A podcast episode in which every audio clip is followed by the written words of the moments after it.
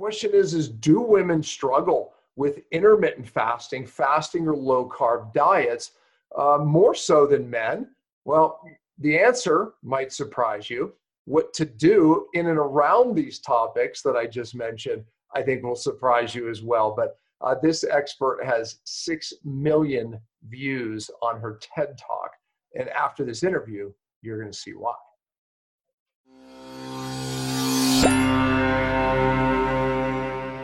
Everyone. Welcome to Cellular Healing TV. I'm Ashley Smith, and today we welcome nurse practitioner Cynthia Thurlow. She is here today to talk about intermittent fasting in women, especially regarding weight loss. And we'll uncover reasons why we need to consider hormones, sleep, and self care to optimize results. Cynthia is a globally recognized expert in nutrition and intermittent fasting and her TEDx talk on intermittent fasting has been viewed nearly 6 million times, which is incredible.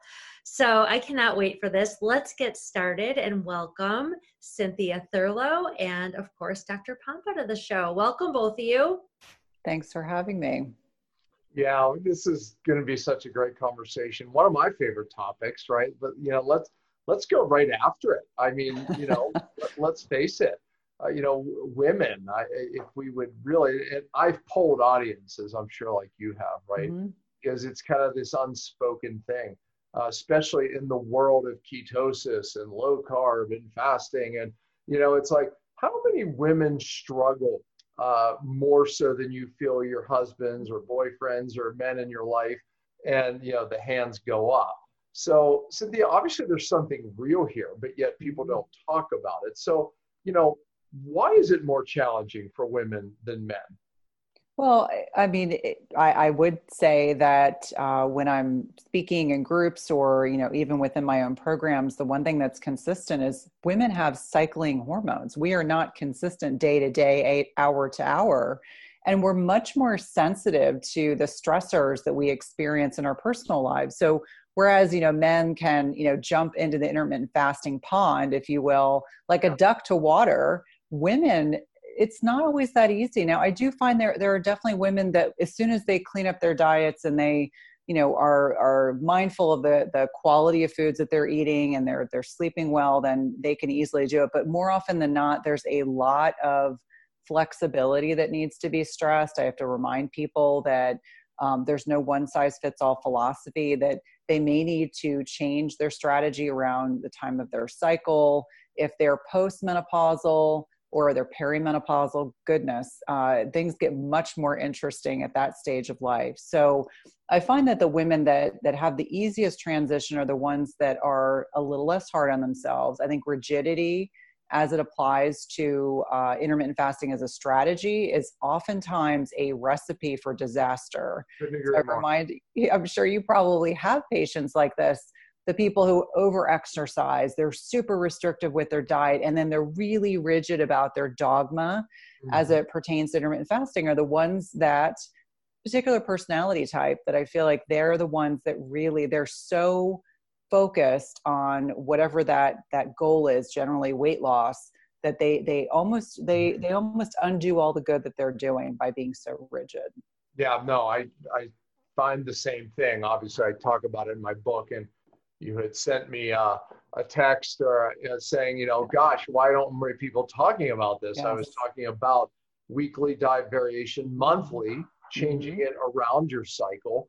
Yeah. Um, and how that's more needed for women. Mm-hmm. Um, and you know, you, you resonated right to it because you see the same problem I see, obviously. So yeah. let's be clear we're both saying that fasting, intermittent fasting, low carb is possible for women. Mm-hmm. However, there needs to be changes made. So we'll, we'll discuss more of those in a minute. But I, I mm-hmm. almost want to back up a second because we have new viewers oftentimes. They're like, intermittent what? So yeah. just give a just give a brief explanation. I, I couldn't help but jump right in because you know of your TED talk and your knowledge around intermittent fasting. But what is intermittent fasting? And, and even why does why is people so many people attracted to it? Well i mean intermittent fasting is not something that's new or novel. I mean it's been around since plato hippocrates and biblical times. So i'd like to remind people that it's the way our bodies are designed to work. We spend more time in a fasted state when we're not eating. It's that simple than we do when we're eating.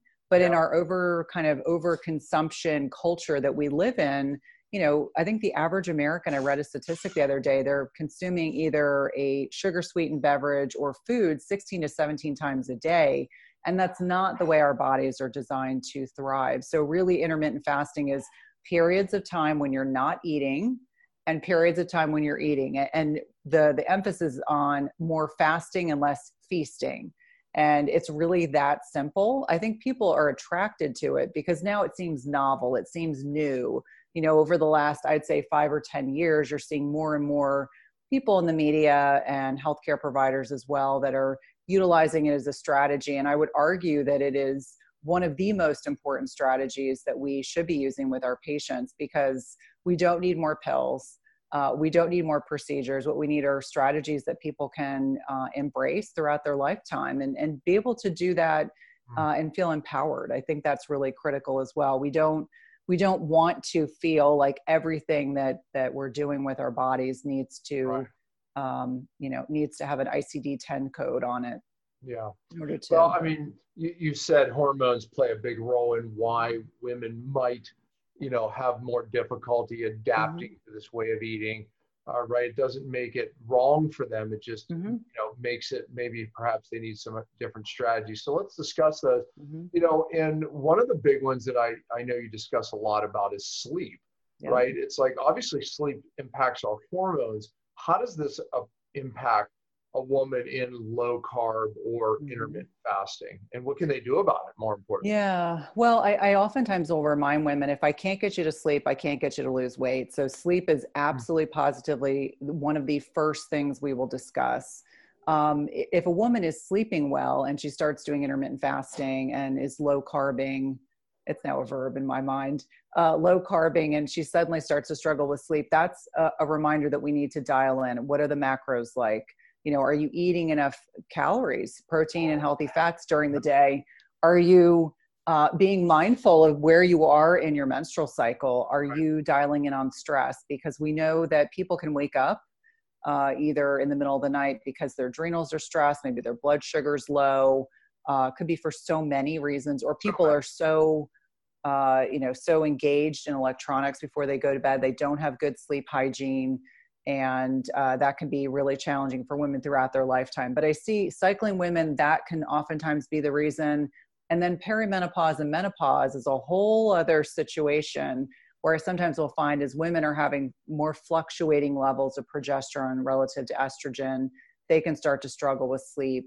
Um, you know, could be from insulin resistance. There's so many issues that can drive that. So I always look at it as are you sleeping before you start intermittent fasting? If the answer is yes, then intermittent fasting is a go. If you're not sleeping before you start intermittent fasting, then we have to dial in on that first because you know intermittent fasting is a, is considered to be a hormetic stressor, a mm-hmm. healthy stressor. But if you've already got too much stress, adding more gasoline yeah. to the fire is not beneficial.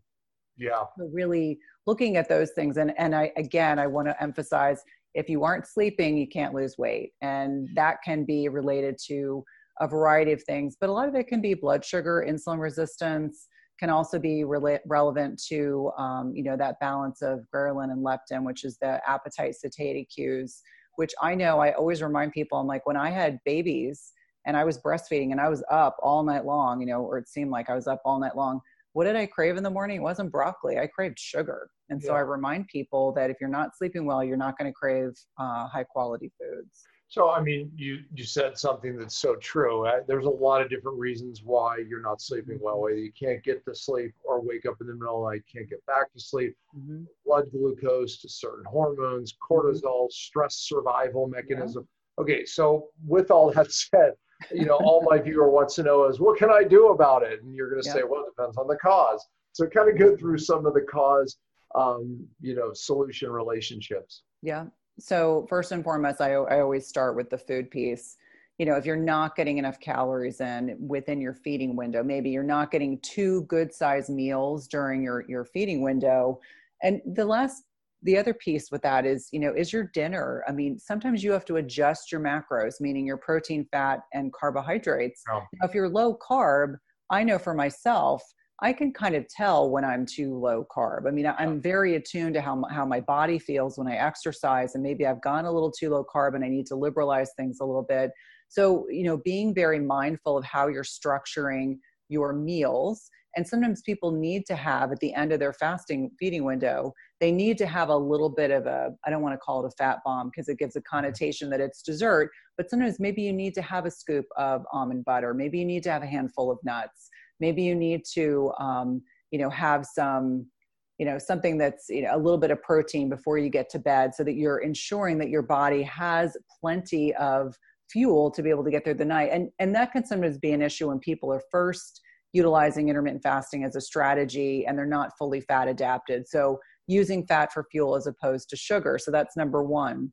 Yeah and, and let me just you know say mm-hmm. something on that because you're right. When people aren't fully fat adapted they're a healthy fat adapted person mm-hmm. has the ability to burn fat through the night mm-hmm. and therefore their brain gets plenty of energy their you know their mm-hmm. cells are getting plenty of energy if that's not the case your brain needs glucose freaks yeah. out throws cortisol up yeah. to get the glucose up and then of course you wake up but your mm-hmm. body survived itself so to your point oftentimes doing something a little fattier before mm-hmm. uh, bed or protein yeah. sometimes can get you through that night until you get healthier because toxins play a lot of role in that too. Yes. You know, why absolutely. someone can't get really good fat adaptation and they can't make it through a night. So to your point, that is an issue.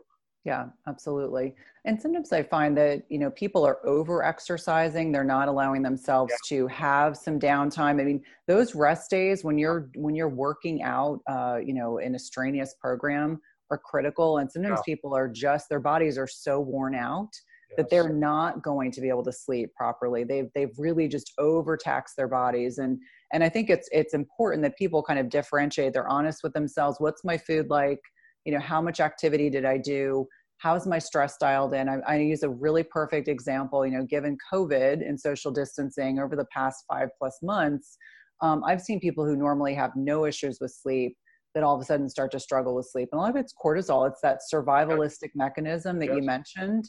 People are fearful. You know, they're fearful. Am I going to be able to get to the grocery store? What's going to go on with my kids? What's going on with my job?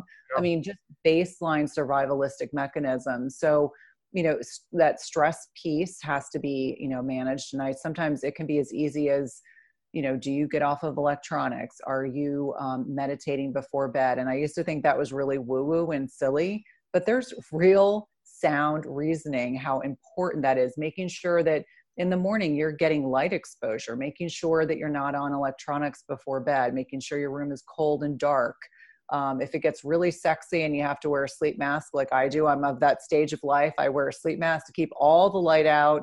That can be beneficial. And then you know i just say we start to layer things in. Like there are specific um, adaptogenic herbs that can be helpful with you know helping to kind of decompress before bed or having herbal tea or things that you know aren't going to mess up your fasting window but can be beneficial. And so I, I, think it really dials into you know sleep you know the, the self-care piece which i know you're you're a fan of that that uh, terminology but really looking at that in the food piece that's usually where i start that's typically where i start and then i want to lastly just add in um, the hormone piece that depending where someone is in their cycle, that can absolutely influence, uh, you know, how well their sleep quality is. As, as upsetting as that can be, people say, I sleep really well until the week before I get my period, and then all things are things are completely different. Well, and that's one of the things in my book I talk about, you know, the need for changing the diet oftentimes right before your cycle, mm-hmm. whether it's high carbs or high protein. You know, there's a lot of different hormone conversions mm-hmm. and transitions that are being made, and therefore different needs and oftentimes five days of either high healthy carbs or protein, depending on the person, is the magic. And then the rest of the month, it can really change you. And sleep's one of the things that we notice is a big game changer for people. Mm-hmm. You you found similar things.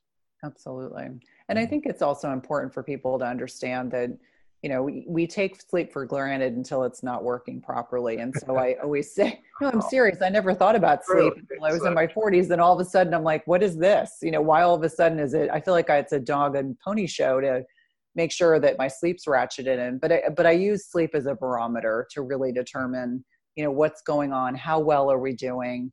You know it's not related to like a celebration where you're excited but the day to day sleeping and you know sleep hygiene is really critical. I think that you know one of the things that i've come to find out is that the influence of uh, you know radiation and emf is, is certainly something that's not talked about enough.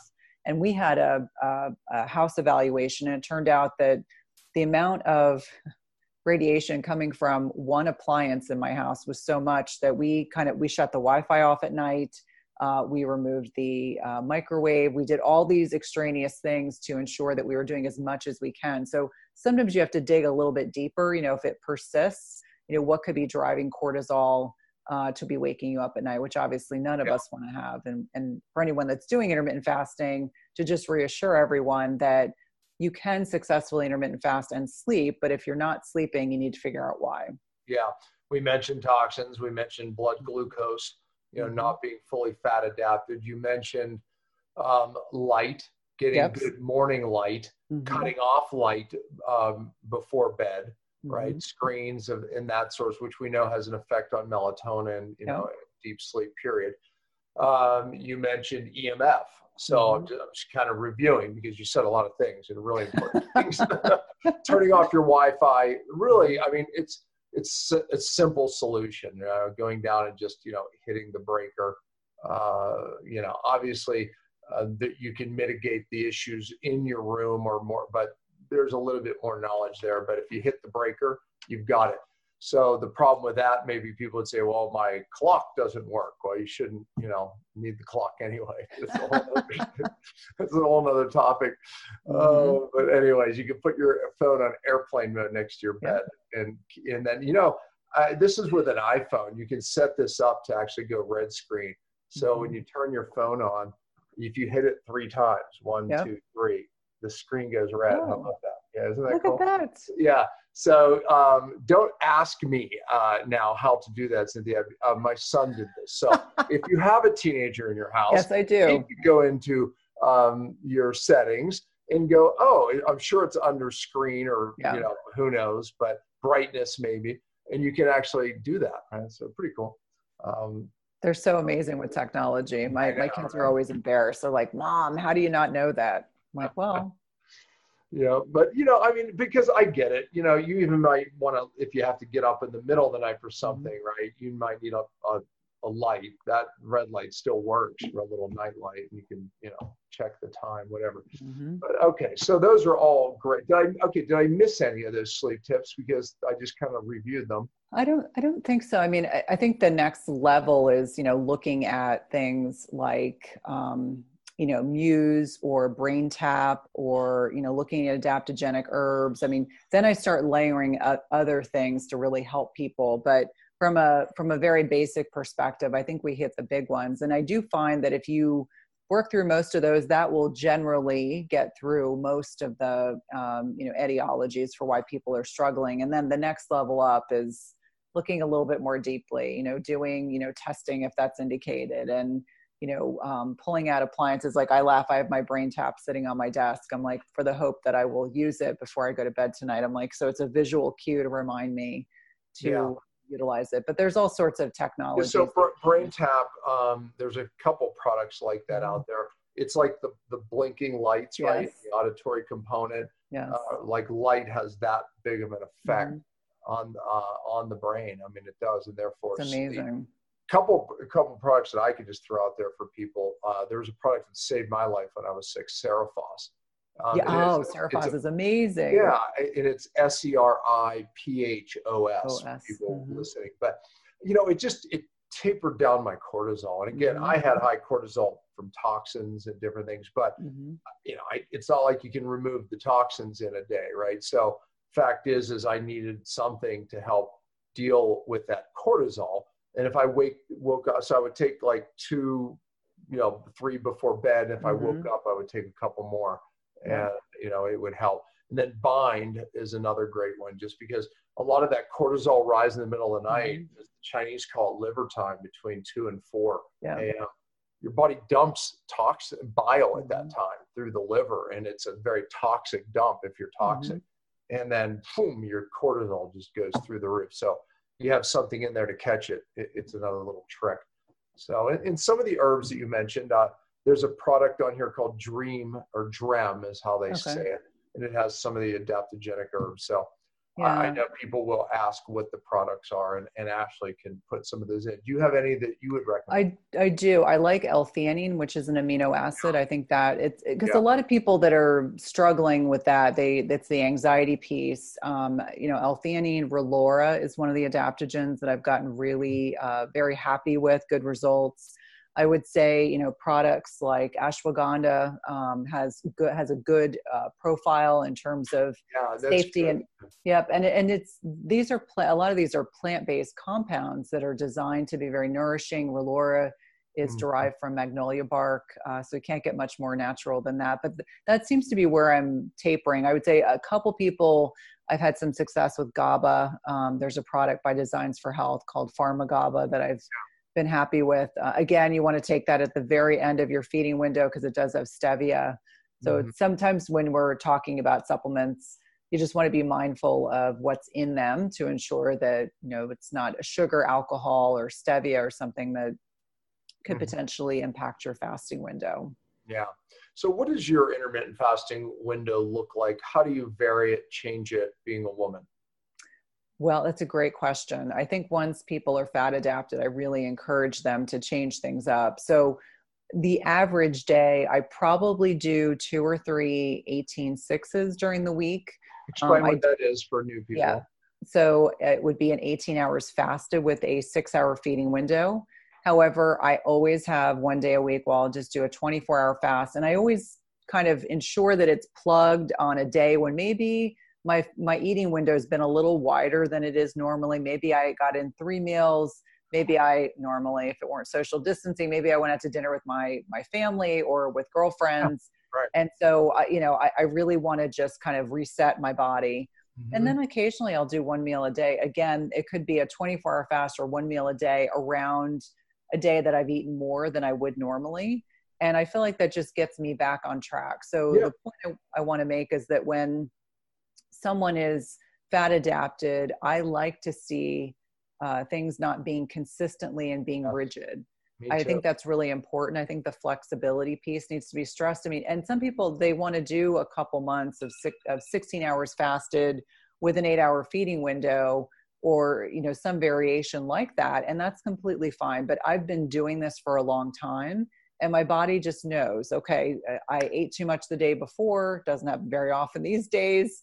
The following day I'm going to do something different and and I our bodies are designed to have a little bit of variety just like we wouldn't do the same exercise program every day right. we want to make sure that we're giving our bodies opportunities to kind of adjust it's kind of like you got to take an extra step okay okay we'll work with that Yeah, no, and I, I, I'm the same as you. I just kind of Mm-hmm. take it as I feel it. But Mhm. you know, in my book, I talk about starting with a five one one, Mhm. meaning Mhm. five days of low carb, and then you have one day where you you know, fast for 24 Mm-hmm. hours, and then one feast day, right? So you almost have to plan them. But I, I like you, I just kind of go with them, right? There's Right. days where I'm not hungry. There's days I'm hungrier, and I just can just roll with it. But we've been fat adapted Mhm. for a much longer time than most people. So we kind of can trust our innate intelligence on that. Absolutely. And I think it also kind of gets you connected with what true intrinsic hunger really feels like. And that's Yeah. something that a lot of people have never experienced, or it's been so long since they experience what it's like to be really hungry that it frightens them. And I just remind them, I'm like, it's very, you know, it's very cyclical. Like you may get a hunger, you know, grumble at 7 a.m., but you might not get another one for until nine. And I said, that's the beautiful thing about, you know, green tea or black tea or, or coffee is that it will help suppress those cues. So you can just keep going. I just remind myself if I'm doing a longer fast and I'm getting hungry, I'm like, I must need some green tea. It's time for some green tea. And that's just kind of the way that I roll. Yeah. Yeah, no, exactly. I mean, that that that is a great strategy, Mhm. and even you know anything warm. Actually, that Mhm. the Chinese used to do just you know warm water. It's like it. uh, you know that would curb appetite. Of course, add a little bit of salt that curbs it as well. Mhm. You know, and then green tea and other teas can be um, a great thing as well. You know, I always say that you know if something that raises your glucose that can break your fasting window, right? Um, you can test it. You can test it simply by testing your glucose ahead of it and then 30 minutes after just to see some teas, for example, caffeine related may Yes. raise your glucose. Yeah. Um, and it could be for other reasons as well, but it's always a good idea to test. I think that's a great point. I, I keep trying to decide if I'm going to get a CGM, a continuous glucose monitor, just really for data collection, uh, because I'm starting to see a lot of the low carb crowd that are getting them and they're enjoying kind of tracking their information because bioindividuality rules. And so, you know, for a lot of people, coffee works really well for them. And for someone else, it may not. It may bump up their cortisol and raise their Yeah. glucose. And so, I think that uh, there's value in, in getting that validation. And, and I think most of us, once we've been doing this long enough, every once in a while, like I'll give you an example. Last week I had a higher carb day and, and I there were some rice noodles, which I don't normally eat, but I haven't really done grains for several years because it just doesn't agree with me and it actually spikes my blood sugar. And so I had them. And then I went for a walk a couple hours later and about halfway through my walk, which is normal that I walk in the hilly part of my neighborhood, telling my husband, I was like, I just didn't feel good. And so mm-hmm. sure enough, went home, tested my blood sugar, and I was like, the reason why I felt so terrible after eating these noodles, even after the walk, was it spiked my blood sugar, which is not normally what happens to me. But I mm-hmm. felt so poorly because I was so attuned to how I felt. But I think it's important, you know, if anyone's curious to know, you know, there's a there's a you know Robb Wolf is uh, one of those individuals that has a book called wired to eat that i sometimes will recommend to people if they're interested in trying to determine what their carb tolerance is if they're um, trying to figure out if grains work for them or you know other types of carbohydrates. And that can sometimes be very illuminating about um, figuring out your n of one like what works for me may be very different for each one of us. Yeah, and glucose is, I mean, look, no matter what you eat, your glucose Mhm. is going to rise. But the Mhm. question is, is how high? right You know, because if it's going far above 120, that could be an issue. And how long it takes to come back down. You know, Mm-hmm. if it takes more than two hours to come back down, you've got a problem. right So- or a problem with what you actually ate. Uh, Yeah. To your point, right? So, you know, glucose is simple. When people always say, Mhm. does my coffee work in my fasting window?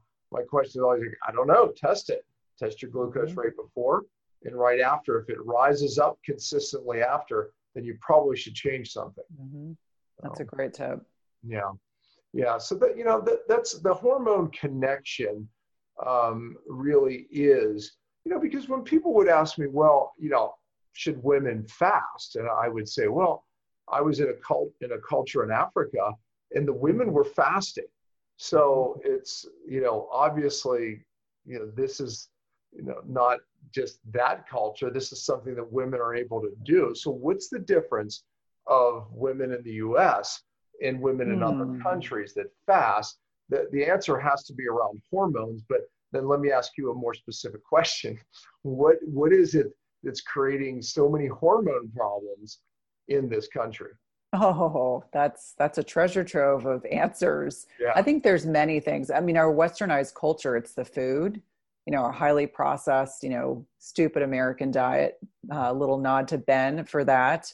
Uh, stupid American diet, so highly processed diet, exposure to toxins in our personal care products, environment, and food. Uh, the stress. I, I think even if you have, you know, indigenous cultures that are fasting, I'm fairly confident that they rise when the sun comes up and they go to bed when it gets dark and they you know they're not eating all day long and you know they they tend to to really ascribe to a philosophy of uh, you know what our ancestors did you know whereas we live in a culture where we're you know attached to uh, devices 24 7 we're accessible we've got stress that is unmanageable for most people. And you know i think it becomes a combination of many many things that create these hormonal disruptors you know it's like i mentioned it's things that we're exposed to every day it's the stress of our environment and i i think that many many things contribute to this. I, I think when you when you think about the highly processed food that we're eating and we're spiking insulin all day long that's making us fat. And you know it's this very toxic it's like a toxic stew that we are you know experiencing. So if if you're eating all day long and you're not getting enough sleep and um, your hormones aren't properly balanced because of those two reasons alone. I mean that's contributory. And then you're infertile because of the toxins you're exposed to and because you're insulin resistant. I mean it's this very kind of circuitous toxic mm. stew that we exist in. I agree. Yeah. Do you think that uh, you know women today carry a different burden perhaps more burden than in the past? You know meaning that it seems to me and i mm-hmm. can't I, am not a woman, so you, mm-hmm. that's why I'm asking you the question. that you know, women have unique stresses today, some of which mm-hmm. are sending their stress bucket over the edge. You know, just with their duties, their roles, mm-hmm. things like. Is that true? And what would be some of the changes that would have created this? Yeah, well, I think there's a lot of. Actually, I talked to my grandmother about this. Uh, you know, when she was in her 80s, uh, which was a long time ago. But one of the things that she said was that you know she was the World War II generation, and and in her generation they they did work, uh, even though they had children because that was during the war and that was part of the war effort. Yeah. But she said the difference was they weren't attached to a computer, and they mm-hmm. weren't attached to a cell phone, and kids ran around outside. So when they were cooking dinner, you know, kids were out of the house and they would make these meals, and you know, women still you know had these more traditional roles but I think what has evolved in our society is that women are expected to have it all. They're expected to get pregnant effortlessly. They are expected to get back to their pre pregnancy weight seemingly overnight. They're expected to cook these nutritious meals and they're expected to, you know, have these careers slash be a stay at home mom. And I, I, think there's a lot of intrinsic pressure on each one of us wanting to be, you know, kind I, of I perfect. Joke I was going to joke and say, and the problem with that is what? I, am kidding. I'm kidding. Yeah. It's a lot. Yeah. You're right. No. I, I, agree with you on that, though. I mean, it is true. there's, said. there's a lot. I mean, when I look at friends of mine that, uh, you know, whether they're stay at home moms or they have jobs outside the home, uh, it's impossible to get everything done and, and also take care of yourself. And so I, I think there's, there's guilt about uh, advocating for self-care and there's guilt about saying, you know, I'm going to go to bed early because that's what serves me best. And there's guilt if you're not making the perfect Instagram worthy birthday party for your kid or the Pinterest worthy invitations for something. I just think there's a lot of, um, there's just a lot of extra pressure on women yeah. that is unique. And, you know, through no fault of our own, I, I don't think it was intentional. You know, my mom's generation was part of that first wave of feminism. And so, you know yeah. those women went out there and, and did a lot for um, you know it, trying to trying to deal with some gender disparities if you will uh, not trying to be political but I, I, think there's just there's just a lot of expectations both societal and then also you know mm. social media i think is is yeah. making things very hard for women women think what they see is normal and it's been photoshopped or yeah exactly. yeah. yeah i mean in many ways, uh, you know, this this that could go in a whole nother direction. But you know, mm-hmm. one of the things I saw when I was in, in Africa mm-hmm. was uh, the community uh, was so different. Meaning that the women, the men would go off hunting, the women were there, and you could tell they all mm-hmm. support each other. So yes. it wasn't like this one woman raising her three, four kids. Right. It was her with this person, with that person. Mm-hmm and there was a community that supported the raising of all the kids. Yeah, uh, there is a saying uh, that you know it takes, takes a village to raise a child, right? It's like so, but yeah. yet that's not what's happening today, right? right? You know, be you know we're very individualized in our mm-hmm. life. We don't have that community.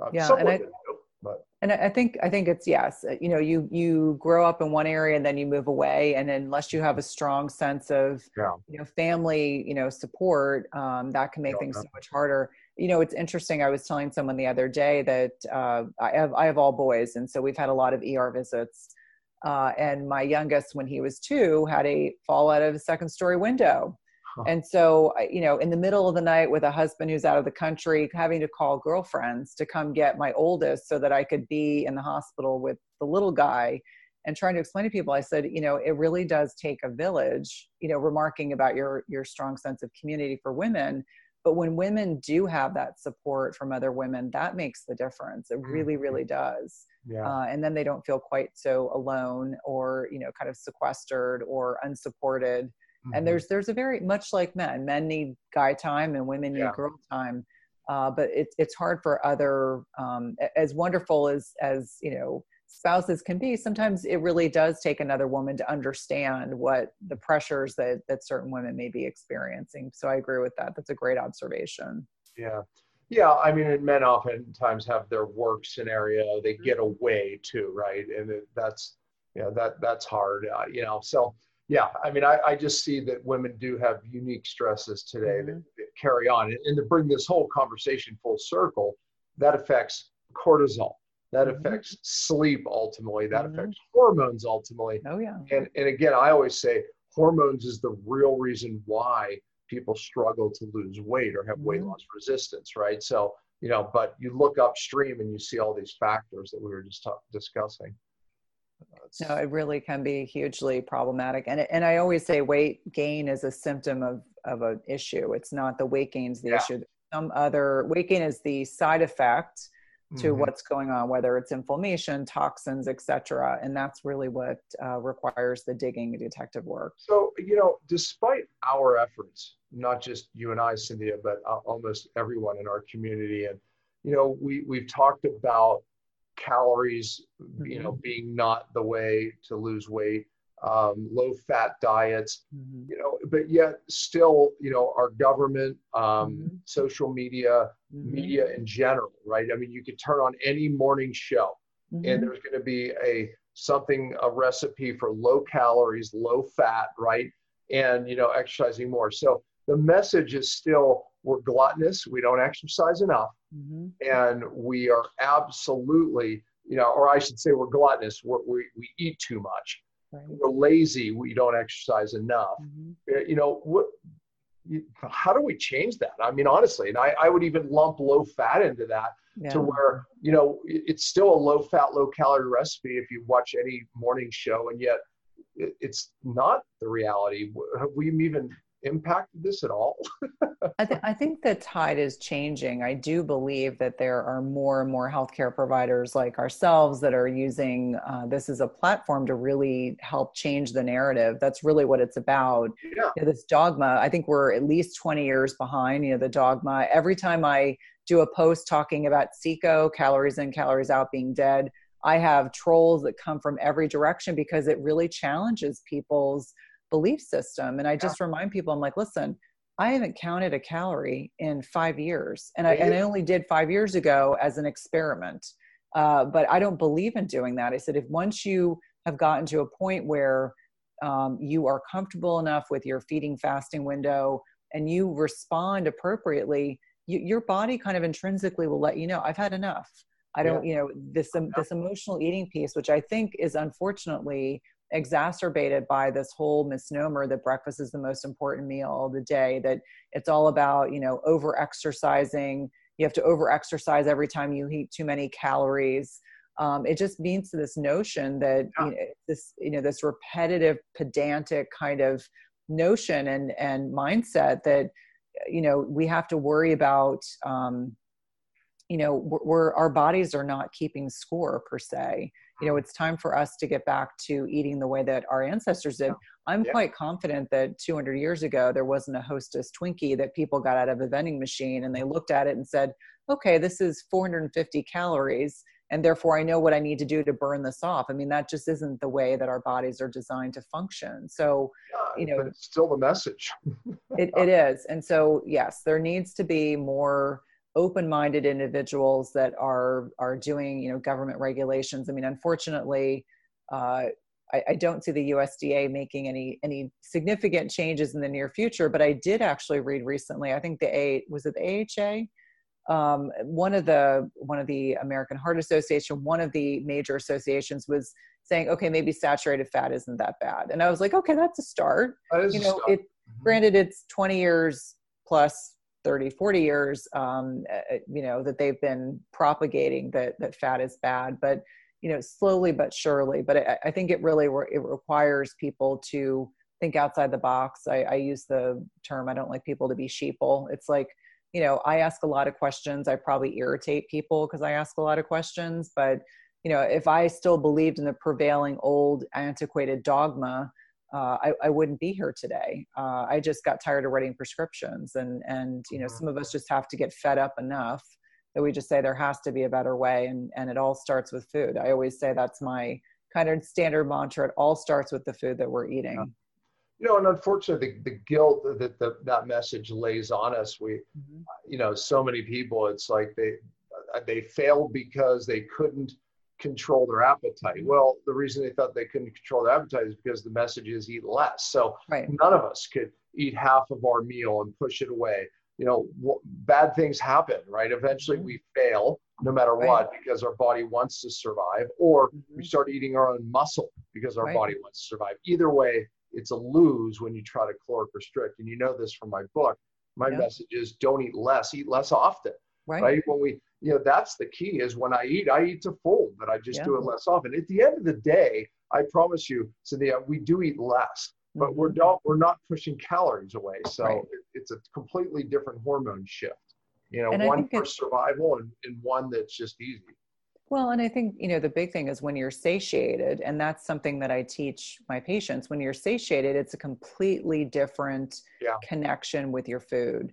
And I, I, was jokingly telling someone the other day, because my father, who's in his 70s, was horrified that it, he's like, I can't believe how many eggs you eat a week and how much bacon. And I said, But dad, you know, here's the thing I'm so satiated, I don't even think about eating again until right. four or five hours later. And I said, That's a distinction. Like if you get up in the morning, and he's a you know kind of a frail 70 plus year old guy I would say if the first thing you eat is you're eating fruit and you're eating a muffin, you're eating an English muffin. I said, all you're doing all day long is your blood sugar is going up and down like this. He was trying to figure out why he was having energy issues. And I reminded him, I said, if you got up, even if you had a piece of bacon or you had an egg, you would be so much better off, you know, keeping your insulin from spiking throughout the day that you wouldn't deal with those energy slumps. You would have plenty of energy. By the way, when your body's burning its own fat, you don't have insulin and glucose spikes. Mm-hmm. it knows yeah. exactly what it's doing. You know, what, what's your thought on this? Um, there's different takes uh, to eating first thing in the morning or waiting it out a little bit, right? So, are you an early day person eater or a later day person? What's your I would thoughts? say a, a, midday person. I, I just find I'm not hungry when I get up um, for the first right. several hours. And actually, my 12 year old, this since we've been socially distanced and he's been home, he doesn't eat breakfast until 10 or 11 o'clock. And he was concerned because he heard me say children shouldn't intermittent fast. I said, You're not intermittent fasting. You're just listening to your body. And you probably ate at eight o'clock at night. You probably had your second dinner and you're really not going that long. So, you know to respond to the question i you know for me personally I, I am not even hungry until 10 or 11 o'clock in the yeah, morning. Yeah, you know, and, I, and I've heard, you know, and I love uh, Dr. Fung, um, mm-hmm. you know, but he talks about people eating earlier. Even Valter Longo talks about people mm-hmm. eating earlier. But you know, I myself, I'm not hungry. Mm-hmm. I, I'm healthy. My children, they don't eat. I don't have a child that gets up in the morning and eats. Right. Yeah. So, uh, you know, and there is the the cortisol effect in the morning, meaning mm-hmm. your cortisol rises. They call it the right. dawn effect, and your glucose yeah. rises. So, right. isn't that glucose rise just it, that's part of why we're not hungry, right? I mean, so yeah, I'm I'm not sure that I agree with the morning eating, even for yeah. diabetics. I don't know. So. Yeah, I, I mean, if we if we think physiologically why that happened is because we were going well maybe the men were going out to hunt or look for food so it was you know physiologically made sense i find that most of the people that i'm working with that are intermittent fasting they prefer not eating yeah. they, they like to push it to later in the morning by the way the tribe that i saw they got up and they went out all day they didn't eat yeah. in the morning they yeah. did not eat so they got up went before dawn and mm-hmm. then they mm-hmm. came back late afternoon so they weren't eating. They came back and ate, you know, one, well, probably like a three hour meal, very long mm-hmm. meals, but it was still one meal. Yeah, that's amazing. Yeah. So, I mean, yeah, I, I think that there's different thoughts about that. And, uh, you know, whether you skip breakfast or skip dinner, but I guess it really depends on what time your dinner is and what time your lunch, you know, your breakfast is. But eating first thing, I just, I think that the body's meant to survive on that glucose that rises up with cortisol. Well, it makes me laugh because for so many years I would get up, I would go to this like hardcore conditioning class at my gym and I would drink a protein shake going there and I'd drink a protein shake coming home and then I'd have a meal before I got to the hospital. And yeah. it, you know, I was still thin, but it's it's unbelievable when I think about I mean, I was just eating these small little meals all day long and I'm like, Well, Yeah. that's what we thought was best, honestly. Right. Yeah. Until I went and spent time with that the tribe in Africa, I, I really didn't see anything different than that. I, Until Mhm. then, I was like, boy, you know, that just started me questioning it. Mhm. You know, it got me to you know research it further. You know, to realize, gosh, you know, maybe this is bad because you know when you look at studies, you know, really the pe- people who eat less live longer, but it's not just eating less; it's eating less by eating less often. right, right. you know because you know that's it if you're eating all the time the energy you know that mm-hmm. it takes to deal with that food constantly and we're not allowing our body to burn its own stored fat so although you were skinny Right. you fact was is you probably had a lot of organ fat Oh, and, yeah. you know, visceral fat and, and like I said we're you know actually creating health problems Yeah, absolutely. And you know, the perfect storm and for women that are listening is, you know, those perimenopause years, you know, 5 to 7 years before women go through menopause, the game changes. You know, we're much oh, more Okay. prone to insulin resistance even if you're thin. And I tell people that's when women sometimes will get stuck and that's when we really have to dial in on all the the things that we've alluded to, you know, the sleep, the self-care, the nutritional choices. That's when I find people, you know, start becoming a little more receptive to making those changes. Yeah, yeah, no, I, I agree. Well, you know, I and that was kind of going to be my last question is, you know, perimenopause, menopause, you know, just advice for women who are going through that right now, because mm-hmm. as we pointed out, hormones are the are really the answer and the problem. Yeah. So, you know, that is, I mean, the healthiest women, no matter what, are mm-hmm. going to go through hormone change. It's normal, you know, advice. Um, I would start with the food piece. If you are not already really focusing on protein and healthy fats, that's critical. I just remind women that in perimenopause and menopause, all of a sudden the game shifts. You can't just eat copious amounts of carbs. You can't just eat all the wine and, and the chocolate cake that you want. So if you focus on protein and healthy fats to keep your blood sugar stable, that's critical. That's number one. Uh, I would say that this is not the time to be over exercising. All of a sudden, people go from wanting to do really strenuous exercise like they had been doing all of a sudden realizing they just feel burned out. Yeah. And so, you know, I remind women that um, this is a time to do make sure you're doing some strength training, making sure you're doing some restorative practices like yoga, walking, really critical. This is when sleep becomes absolutely paramount, uh, as well as, you know, kind of looking, dialing in on the stress piece, like I've alluded to. But I would say, you know, and, and a time to think about intermittent fasting. I know that scares a lot of people to, to consider doing it, but I really do believe that if women are able to capture that strategy in perimenopause and then their transition into menopause will be that much easier. The women that uh, really struggle with perimenopause and go into menopause just being miserable, they're having hot flashes, they can't sleep, they've gained 50 pounds, they crave, you know, sugar because their their bodies are just looking for a quick source of fuel. They're the ones that could use the, the that advice the most. So sometimes bad habits from our 20s and 30s need to be rectified. The other thing that I always like to remind people is, you know, the, the most inflammatory foods are things like gluten, grains, dairy, Oh, processed sugars. Yeah. And this is the time to clean it up. It may not be that everyone that's listening is sensitive to all of those foods, but I find uh, it can really be uh, instrumental. I know for myself, I kicked out gluten at 40, uh, grains and, and dairy a few years later made a huge difference. I jokingly. By the way, the, the no grain is a, a way big step better than just gluten free. Number one, Yeah. so many gluten free products are super sugars Mhm. and even worse. Mhm. Number two, there's a lot of proteins that people react to beyond gluten. Mhm. And just what I find is taking grains out, period, seem to have Yeah. the most anti inflammatory effect. Yeah. And I think it's, you know, it's those subtle changes that really have a lot to do with it. I, I do find that alcohol, if people have been really leaning on alcohol as a stress reduction strategy, all of a sudden it really dysregulates their blood sugar. And so they, they just don't tolerate, uh, you know, they can't have more than a glass of wine or more than one drink. And all of a sudden they're having not hot flashes and not sleeping. So that's where I would probably start. Those are the things that if you can master that, you will definitely have a much easier transition into menopause. Um, I couldn't agree more. And, you know, I want to highlight something that you just brushed over, and that's resistive training. I Mhm. think resistive training around that time is more important because bones are remodeling. Mhm. It really you, you get a hormone optimization that occurs with resistive training So shift more from cardio to resistive. Mm-hmm. I think it plays better, especially in yeah. that time. So, and if you and if you look at the data on, uh, you know, muscle being the organ of longevity, I mean, the more muscle mass we have, both men and women, the less likely we are to be obese, have diabetes, have all these metabolic disorders. So I, I remind people sometimes they freak out. They're like, I don't want to get big. Well, women cannot get, you know, as big as men. It's just it's physiologically impossible.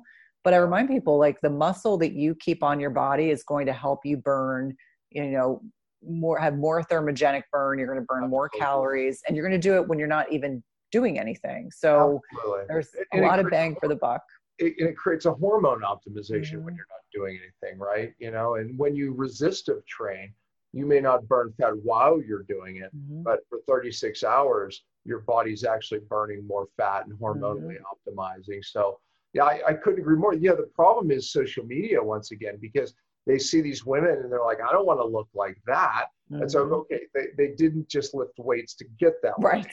right. there, there's a lot of hormones right. in getting that right. way. Yeah. And even, you know, even today, like, you know, even like the, not the bodybuilder women, but the bathing suit women, I don't even know mm-hmm. what you mm-hmm. call it, but they too are taking hormones. So it's not, no, you're not going to look that way, but you are going to help regulate your hormones by adding some resistive training in. So, Absolutely. Well, Cynthia, great, great, uh, great talk. I, I mean, I, I, think every woman needs to share this one with every woman friend they have because you know these are the topics of the day. Mm-hmm. These are the, I mean, this is the the advice that if you just did half of what Cynthia just said, I'm telling yeah. you, your life's going to change. Yeah. So do it. No, thank you. Uh, wealth of knowledge on this subject. I loved it. Thank you so much. It was really a pleasure to connect with you. Yeah. Absolutely. We'll have you on again. Thanks. Sounds good. Well, that's it for this week. I hope you enjoyed today's episode, which was brought to you by Fastonic Molecular Hydrogen. Please check it out at getfastonic.com. We'll be back next week and every Friday at 10 a.m. Eastern. We truly appreciate your support. You can always find us at cellularhealing.tv and please remember to spread the love by liking, subscribing, giving an iTunes review, or sharing the show with anyone who may benefit from the information heard here. And as always, thanks for listening.